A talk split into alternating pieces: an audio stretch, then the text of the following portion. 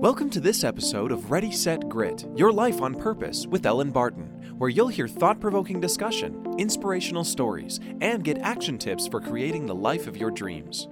Hello, and welcome to Ready, Set, Grit Your Life on Purpose, a weekly podcast in which we talk about the secrets behind living the life you've always dreamed of. I'm Ellen Barton, and today my guest is entrepreneur and founder of Indi Chocolate, I N D I Chocolate. Her name is Erin Andrews, and I am thrilled to have her on the show. Erin, welcome.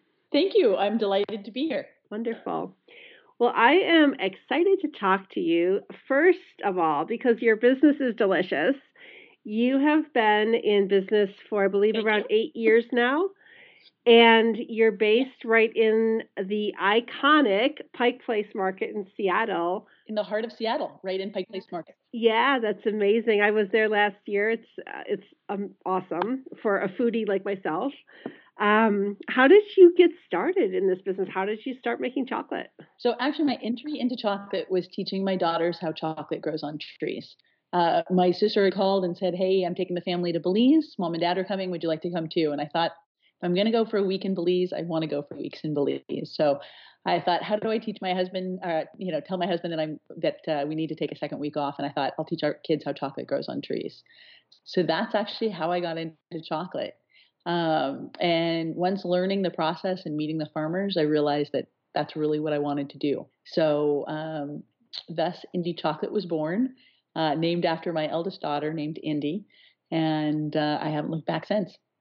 Wow, that's amazing. So your kids are small and they're like, Mommy, how do they make chocolate? And you say, Let's go to Belize and find out. I said, I've always tried to teach my kids. I was an at-home parent for seven years before I started in my own business, and I always wanted my kids to know that things don't just appear on shelves, especially really good fresh products. Uh, require people and, and and the joy and the passion and the hard work to make them happen. And so I've always been a big believer um, of showing that. And the new place that we have in Pike Place Market was really a, a long term dream of mine to be able to show the entire world how chocolate's made behind glass in a very public place, uh, right in the public market of Pike Place Market in Seattle.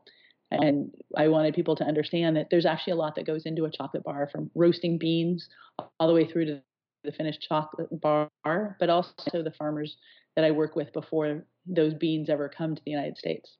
Oh, wow. So, like, kind of walk us through the process. Yeah. So actually, chocolate grows on trees, um, and the tree is named Theobroma cacao, which means food of the gods.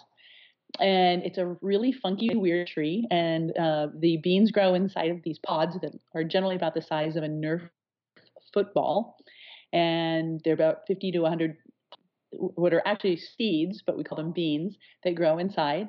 And when you take that pod off the tree, everything has to be hand harvested because they're a very, very delicate tree because you don't want to, to disease them or, or harm them. So they're all done by hand harvesting. And when you open up that pod to try your first bean, it will taste nothing like chocolate. Um, and that's why it's really important to work with the farmers that I work with because they do both the fermentation, because actually really good chocolate is, is fermented beans, as well as drying so that I have really good quality beans to work with to make chocolate in Seattle. Um, and so from those roasted beans, uh, from those beans, I then roast them uh, at Indi Chocolate, and and from, after that we take off what was used to be the best tasting part of the bean, um, but was used for the fermentation, which is a pulp on the outside of the bean inside of the pod. Um, and it's really nice uh, when you have it fresh, but it's also really great for the fermentation because it's both sweet and moist in the tropics, and it's great to ferment that. And it's just, just like grapes. Uh, fermentation of grapes to make a great wine is very important. And the same thing is true with chocolate. And so I have those great fermented and dried beans. And so I no longer need that outside part of the bean, and we take that off. Uh, and we use what's inside that bean called the cocoa nib to make chocolate. And we refine it for three days uh, in our chocolate refiners before we both heat and cool it so that we can pour the chocolate into a mold and have a chocolate bar come out that's shiny, has a nice snap to it when you break off a piece, and most importantly, melts in your mouth. Mm, that's so interesting. And you mentioned, so you mentioned grapes and the comparison with grapes. So does that mean like grapes that the cocoa bean or coke? Am I saying that right? Cocoa bean, cocoa bean. Yeah. So are the trees like grown in different types of soil or different um, conditions? Does it taste very different? Yeah, actually, the trees grow uh, in the same belt that coffee grows, which is 20 degrees north and south of the equator. Uh, but the difference is, is that predominantly great coffee grows at low al- uh, grows at high altitude, not low altitude. And uh, with cacao, it predominantly grows at low altitude. There are very few exceptions to that, uh, but it predominantly grows at low altitude.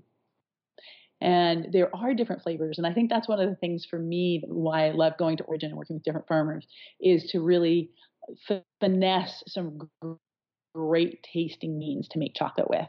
Because I don't use things like vanilla or soy or anything like that. I use just the cocoa bean, cocoa butter, which comes from beans, and just a little bit of sugar. So all of the differences in the different bars that we make is just one ingredient, and that's the cocoa beans because we use the same percentage. We do a 72% dark chocolate, um, and we really want those flavors and that journey on your tongue to happen um, as you're eating the chocolate. So the best chocolate I think is chocolate that has really lovely, interesting, and varied flavors throughout the chocolate eating process.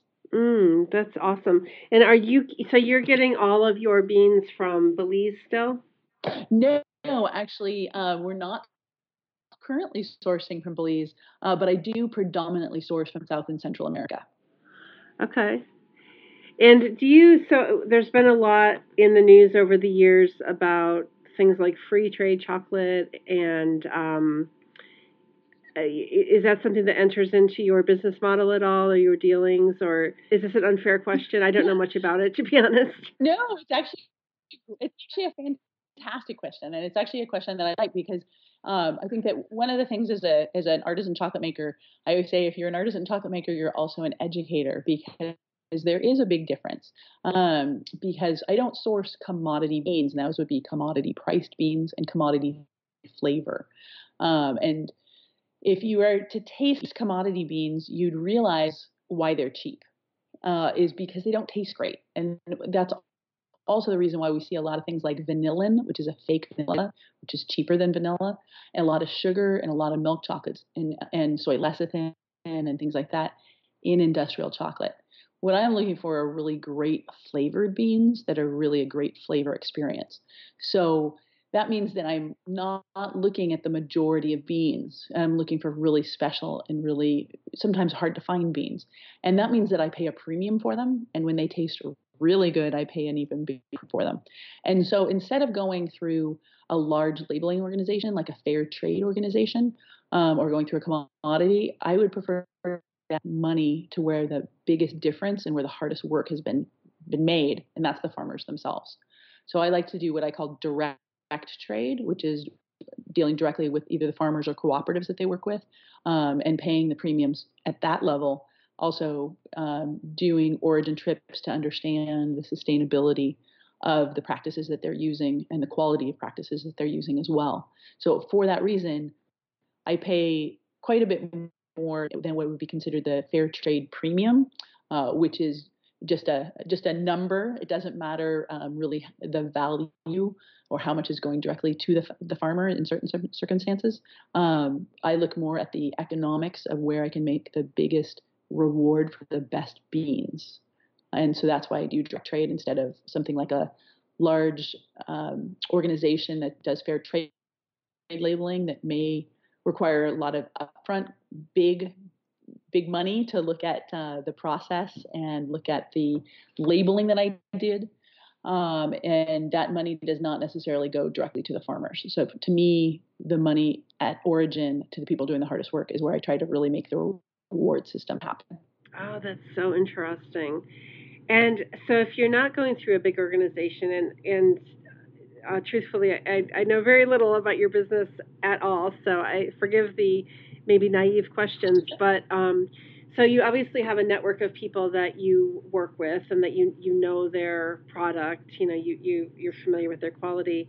Yeah. But how do you hear about like an up and coming farmer with a quality bean? Like, is there some kind of a network of chocolate growers? Yeah. Well, actually, I've been in the chocolate industry for a decade, and so my network through through the years has gotten better and better. Like recently, one of the um, examples would be Enliven Cacao. Um, Enliven is based in Minnesota, and um, really great group of people that have been working with farmers in Nicaragua for the last two years. And so I went out and visited them um, to see what they're doing and to see their practices. And what I was very impressed with is that they are a nonprofit, and every dollar I pay for beans goes directly back to the farmers instead of they're not taking their cut. And so that was a very unusual and an interesting relationship for me to have because um, they have a really great support system on the ground, but not not one that dictates how to do things, but lets the community itself make the choices.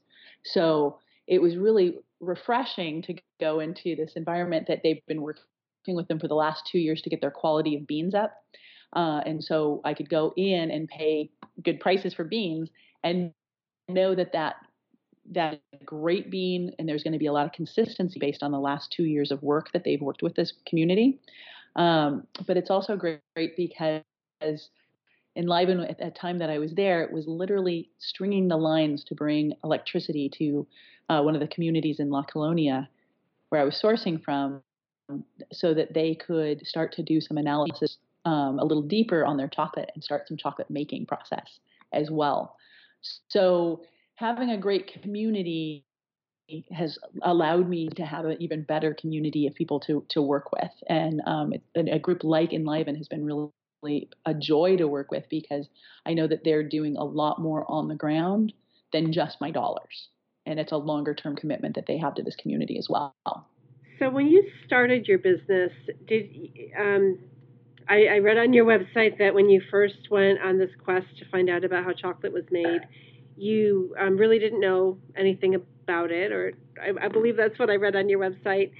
And I'm curious, um, as you you know started to get the idea that you you wanted to learn this craft and and you um, potentially could turn it into a business, did you have the sense from the beginning that you wanted to um, aim at this this artisan um, market? You wanted to do this this very um, specialized product and and go after these high quality beans and get into this world where you're getting to know the farmers and the suppliers?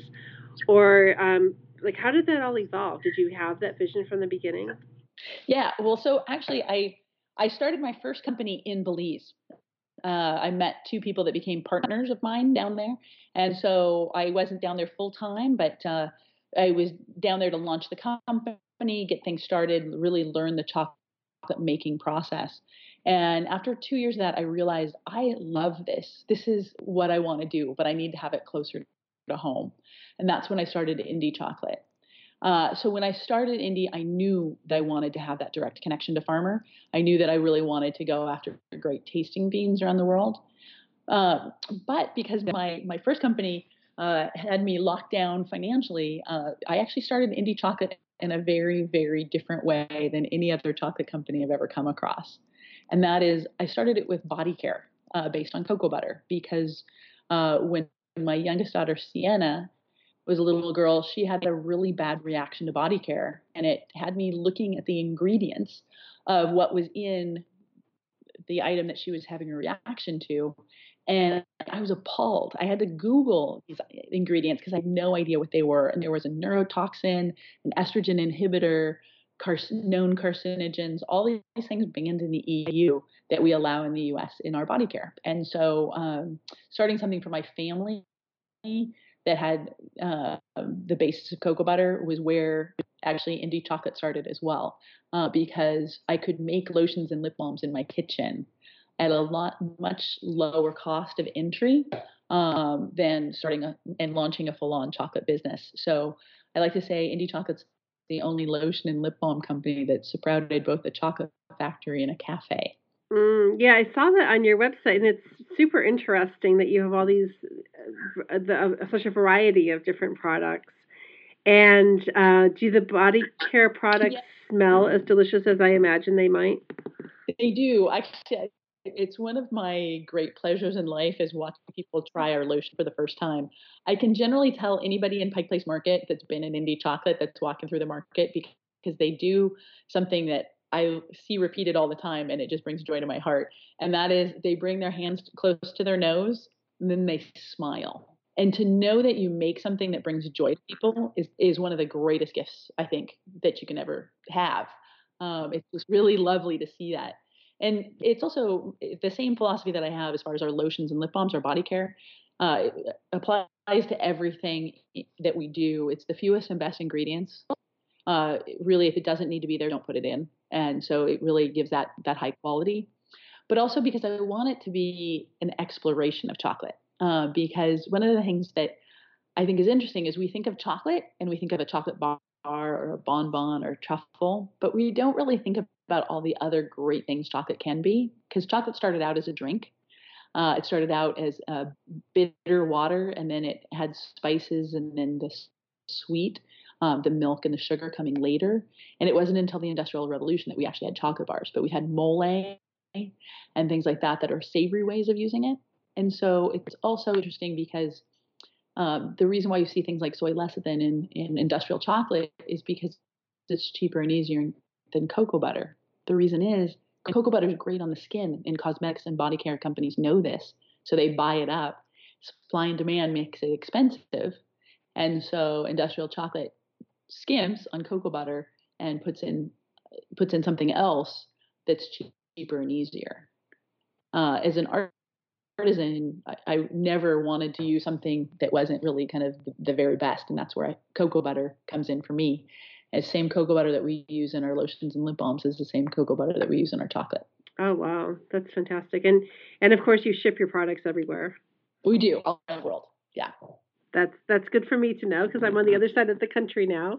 So you also have classes at your location there at Pike Place Market?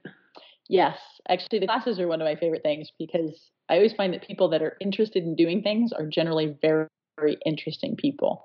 So it's really a joy to be able to teach uh, something that I'm as passionate about as chocolate, um, and it's really we have just had the greatest classes. It's been a, a lot of fun.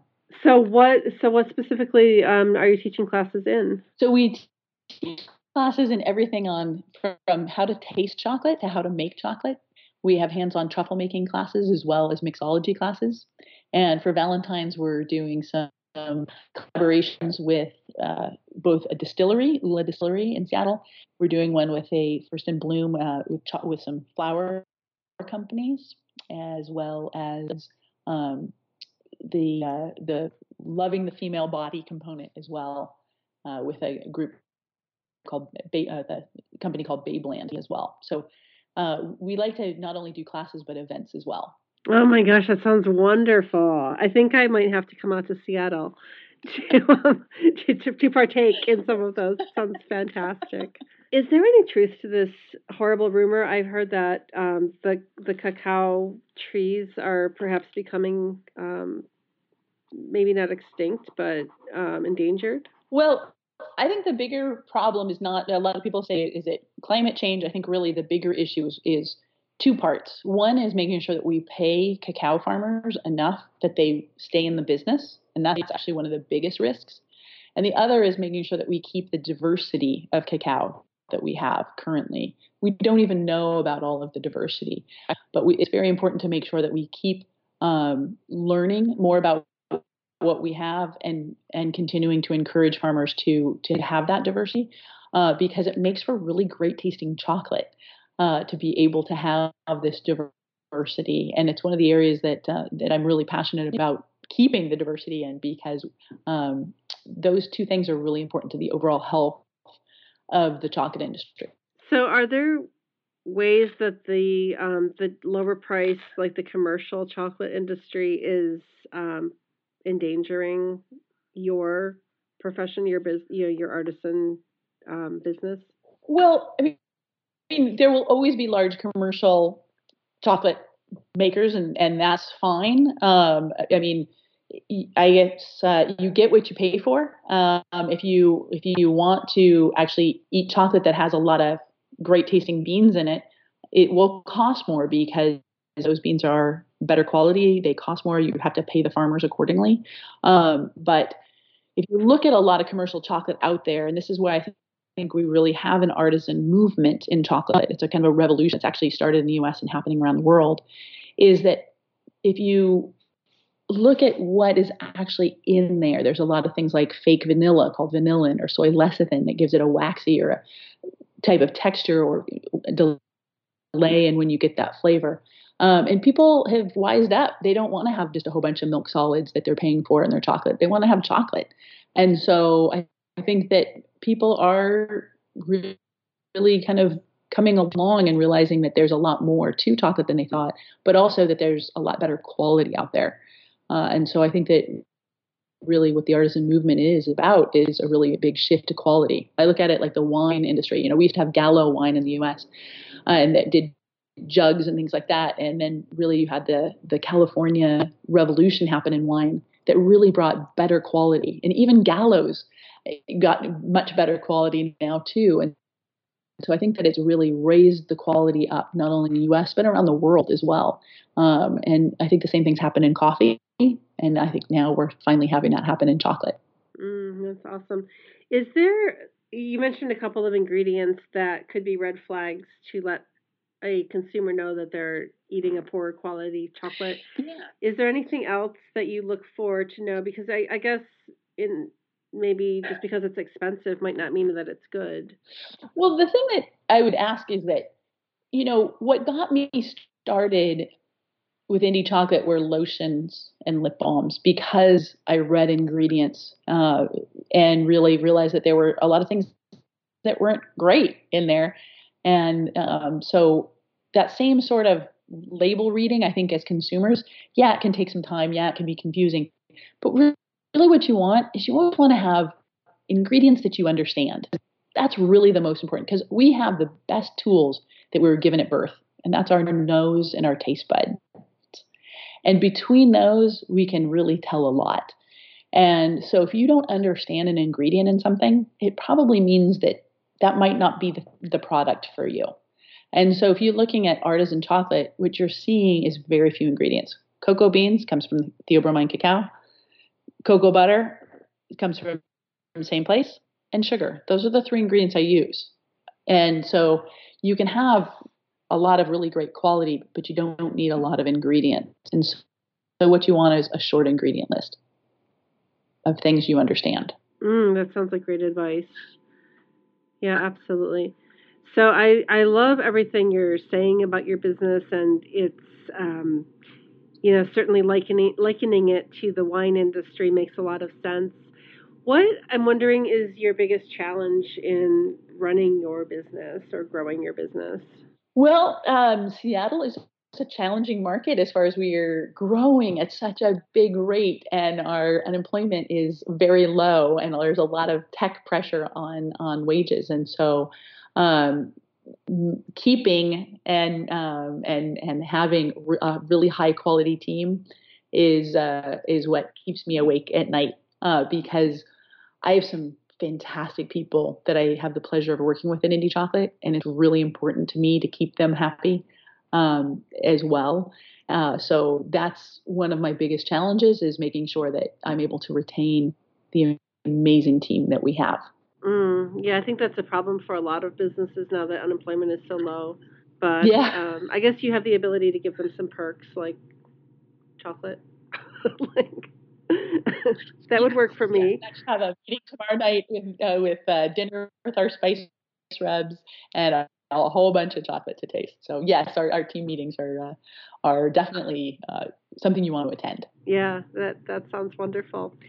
Um, I want to switch gears a little bit and just ask you about um, as you were building your business and, and moving forward with this whole endeavor, how important or have you given any thought to um, just mindset and how like how important is being in the right mindset to grow a business or have you had any challenges in that area yeah you know and i think the goldman sachs foundation 10000 small business program was actually really good for me about that i have to say i'm the force of nature that got Indi chocolate to the point that it is now uh, and that means doing whatever needed to happen uh, at whatever hours that it needed to happen to get here.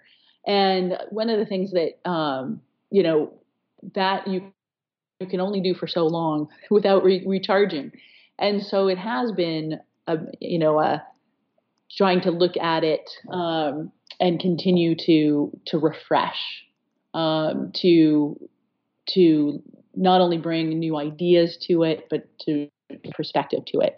And that's one of the important things for me about the travel that I do. Um, I not only go to Origin, but I also go to some very large international chocolate shows because I also sell the equipment to make chocolate. Um, and that to me is very important as far as that refresh of perspective and the connection with it, my peers in the industry um, is very important as well. And it, it's something that sometimes you have to get away to get perspective. And uh, that is definitely something that I need to always make sure that I'm refreshing um, for that for that leadership skills, for that that being able to look for a very long view and and steer the ship accordingly. And so I think that perspective is really important, um, and it's something to continually challenge myself with um, as far as how I'm how I'm doing, how I'm perceiving, and, and how how the team is coming along with, with that as well, and, and how we give leadership opportunities based on people's perspective and willingness to step up. Yeah, yeah, no, that makes perfect sense to me. Um, did you always know you were going to have a business and be an entrepreneur? No, actually, absolutely the opposite. Um, I had one of my good friends in college. I uh, grew up only child of a printing business, um, and I'd heard all of the stories about you know how hard it is to make payroll and all of the horror stories of owning a business. And I always thought to myself, oh my gosh, I would never want to own my own business. And um, the, the, irony of it is, before I went on the plane to Belize, I looked over to my husband and I said, I think I'm going to start a business when I'm down there. And he looked at me like I was absolutely crazy because I never wanted to before. But I just had this overwhelming knowing. I can't explain it any other way. But I just, I call it my chocolate space in that I feel like it's really what I should be doing because the right opportunities and the right people keep appearing when they need to appear. And so I always call it the, the door that I can't not open because opportunities come in such a way that I know this is what I'm supposed to do. Yeah, that's that's really interesting, and and I like that you brought that up because um, that reminds me of a lot of the teachings that I, I like to follow, and you know this whole idea of purpose and the universe kind of guiding you and all of that. So it's cool that it's manifested in this um, chocolate business because it is. Um, obviously needed, but uh, delicious and and wonderful as well. And and I guess through doing this, um, you're helping to support all those farmers and you know just helping the whole movement.